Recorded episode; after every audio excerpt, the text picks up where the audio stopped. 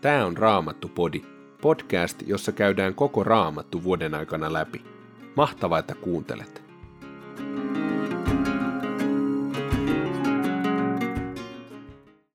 Tänään luemme neljännestä Mooseksen kirjasta luvun 10, Johanneksen evankeliumista luvun 17 ja psalmin numero 10.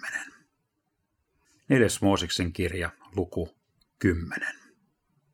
Herra sanoi Moosekselle, anna takoa hopeasta kaksi torvea, joilla kutsutaan kansa koolle ja annetaan lähtömerkki eri leirikunnille. Kun molempiin torviin puhaltamalla annetaan merkki, kaikkien tulee kokoontua sinun luoksesi pyhäkköteltan eteen. Mutta jos puhalletaan vain yhteen torveen, silloin päämiesten, Israelin sotajoukkojen johtajien on kokonnuttava luoksesi. Kun puhallatte hälytyssoiton, itäpuolelle asettuneen leirikunnan on lähdettävä liikkeelle. Ja kun toistamiseen puhallatte hälytyssoiton, eteläpuolella asettuneen leirikunnan on lähdettävä liikkeelle. Hälytyssoitto puhalletaan lähtömerkiksi. Kun väki kutsutaan koolle, soittakaa torvia, mutta älkää puhaltako hälytyssoittoa. Näitä torvia saavat käyttää vain papit Aaronin jälkeläiset. Tätä määräystä teidän on noudatettava aina sukupolvesta toiseen. Kun omassa maassanne lähdette taisteluun hyökkäjiä vastaan, puhaltakaa hälytyssoitto. Silloin Herra teidän Jumalanne muistaa teitä, ja te saatte voiton vihollisistanne. Puhaltakaa torviin myös riemujuhlissanne, juhlapäivinä ja uudenkuun päivinä, samalla kun uhraatte polttouhreja ja yhteysuhria. Niin Jumala muistaa teitä. Minä olen Herra, teidän Jumalanne. Toisen vuoden, toisen kuun kahdentena kymmenentenä päivänä pilvi kohosi liitonarkkua suojaavan telttamajan päältä. Silloin israelaiset lähtivät liikkeelle Siinain autiomaasta. He siirtyivät pysähdyspaikasta toiseen, kunnes pilvi pysähtyi Baranin autiomaahan.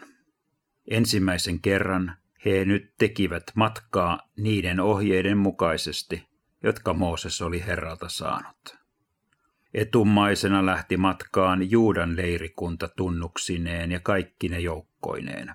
Juudan heimon joukkoja johti Nahason, Amminadabin poika.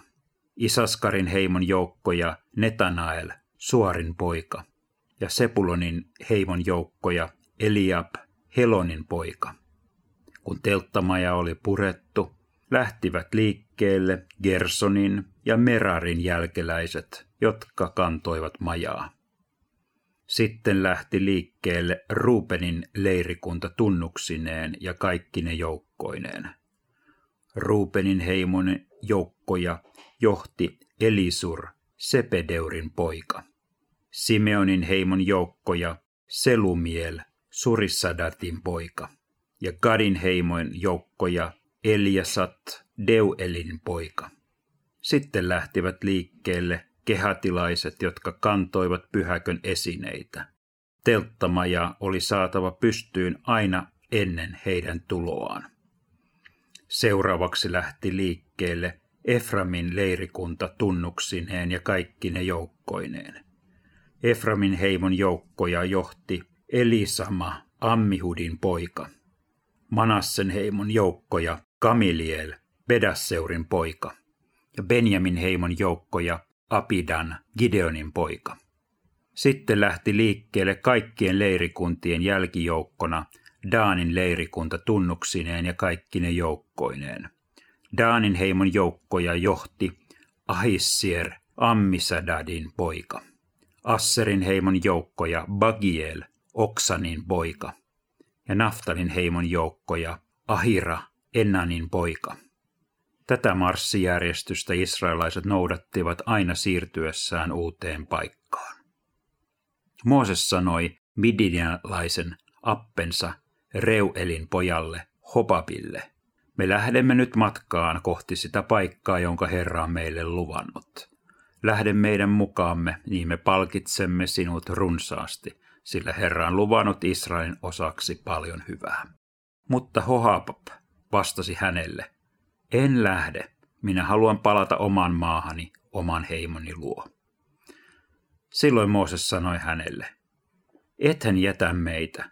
Sinä tiedät parhaiten, mihin me voimme leiriytyä autiomaassa. Tule meille oppaaksi. Jos lähdet meidän mukaamme, niin saat meiltä osuutesi kaikesta siitä hyvästä, jonka Herra meille antaa. Israeliset lähtivät Herran vuoren luota ja kulkivat kolmi päivän matkaa, ja Herran liiton arkku kulki koko ajan heidän edellään, etsien heille levähdyspaikat. Herran pilvi oli joka päivä heidän yläpuolellaan, kun he lähtivät liikkeelle leiripaikastaan. Aina arkun lähtiessä liikkeelle Mooses sanoi, kulje edellämme Herra, hajota vihollisesi, karkota vastustajat tieltäsi. Arkun pysähtyessä hän sanoi, jää luoksemme Herra, Israelin kymmentuhansien joukkojen luo. Johanneksen evankeliumi luku 17. Tämän puhuttuaan Jeesus nosti katseensa kohti taivasta ja sanoi, Isä, hetki on tullut, kirkasta poikasi, että poikasi kirkastaisi sinut. Sinä olet uskonut kaikki ihmiset hänen valtaansa, jotta hän antaisi ikuisen elämän kaikille, jotka olet hänelle uskonut. Ja ikuinen elämä on sitä, että he tuntevat sinut, ainoan todellisen Jumalan, ja hänet, jonka olet lähettänyt, Jeesuksen Kristuksen. Minä olen kirkastanut sinut täällä maan päällä saattamalla päätökseen työn, jonka annoit tehtäväkseni. Isä, kirkasta sinä nyt minut, ota minut luoksesi ja anna minulle se kirkkaus, joka sinulla oli sinun luonasi jo ennen maailman syntyä. Minä olen ilmoittanut sinun nimesi niille ihmisille, jotka valitsit maailmasta ja annoit minulle. He olivat sinun, ja sinä uskoit heidät minulle.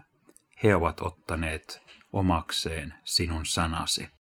Ja tietävät nyt, että kaikki, minkä olet minulle antanut, on tullut sinulta. Kaiken sen, minkä olet puhuttavakseni antanut, minä olen puhunut heille, ja he ovat ottaneet puheeni vastaan.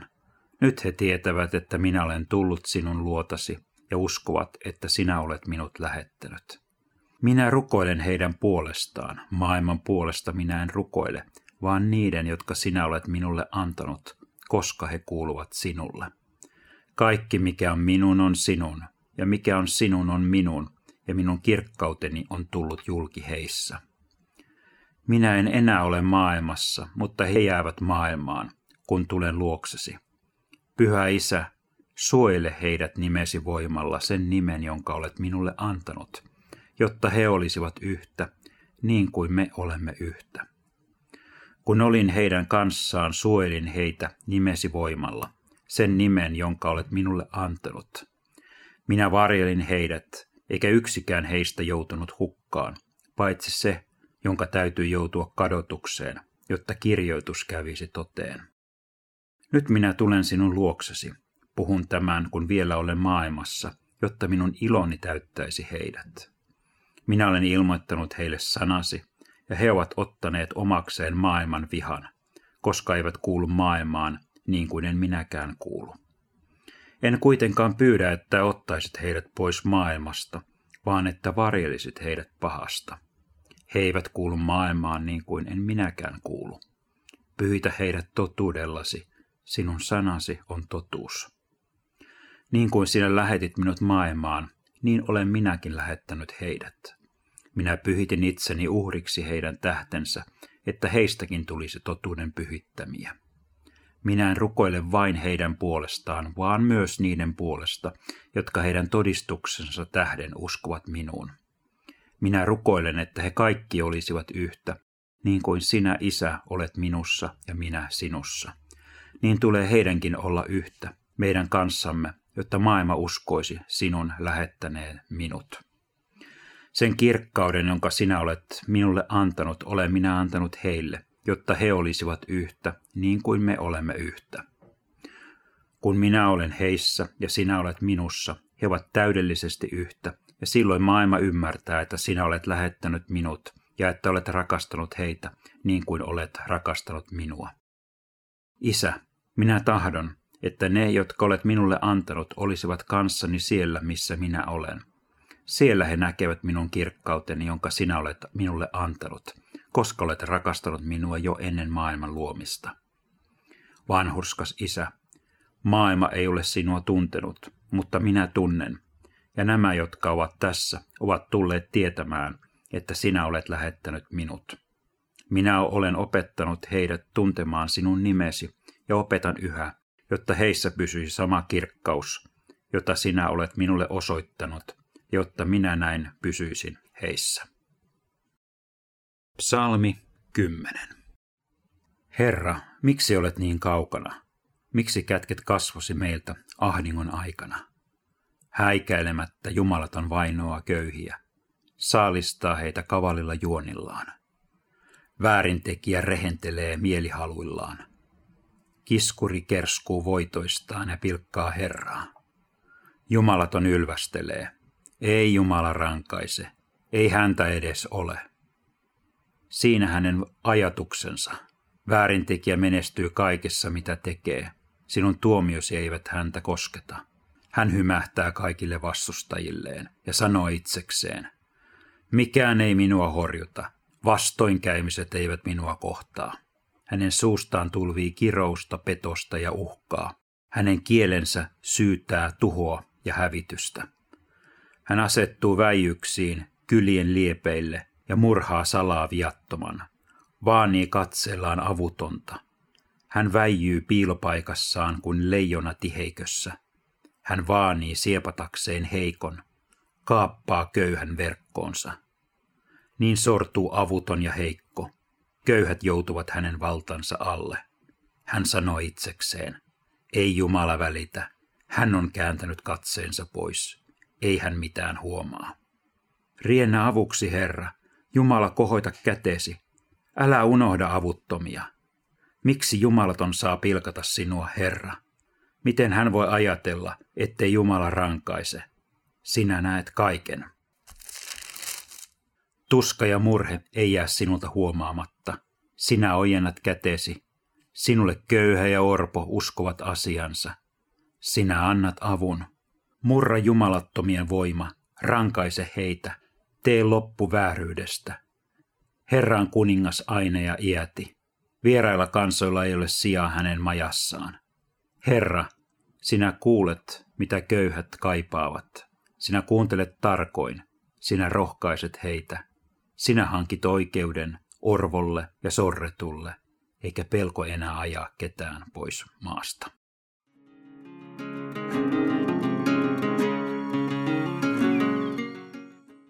Evankeliumissa kävimme läpi Jeesuksen jäähyväisrukousta.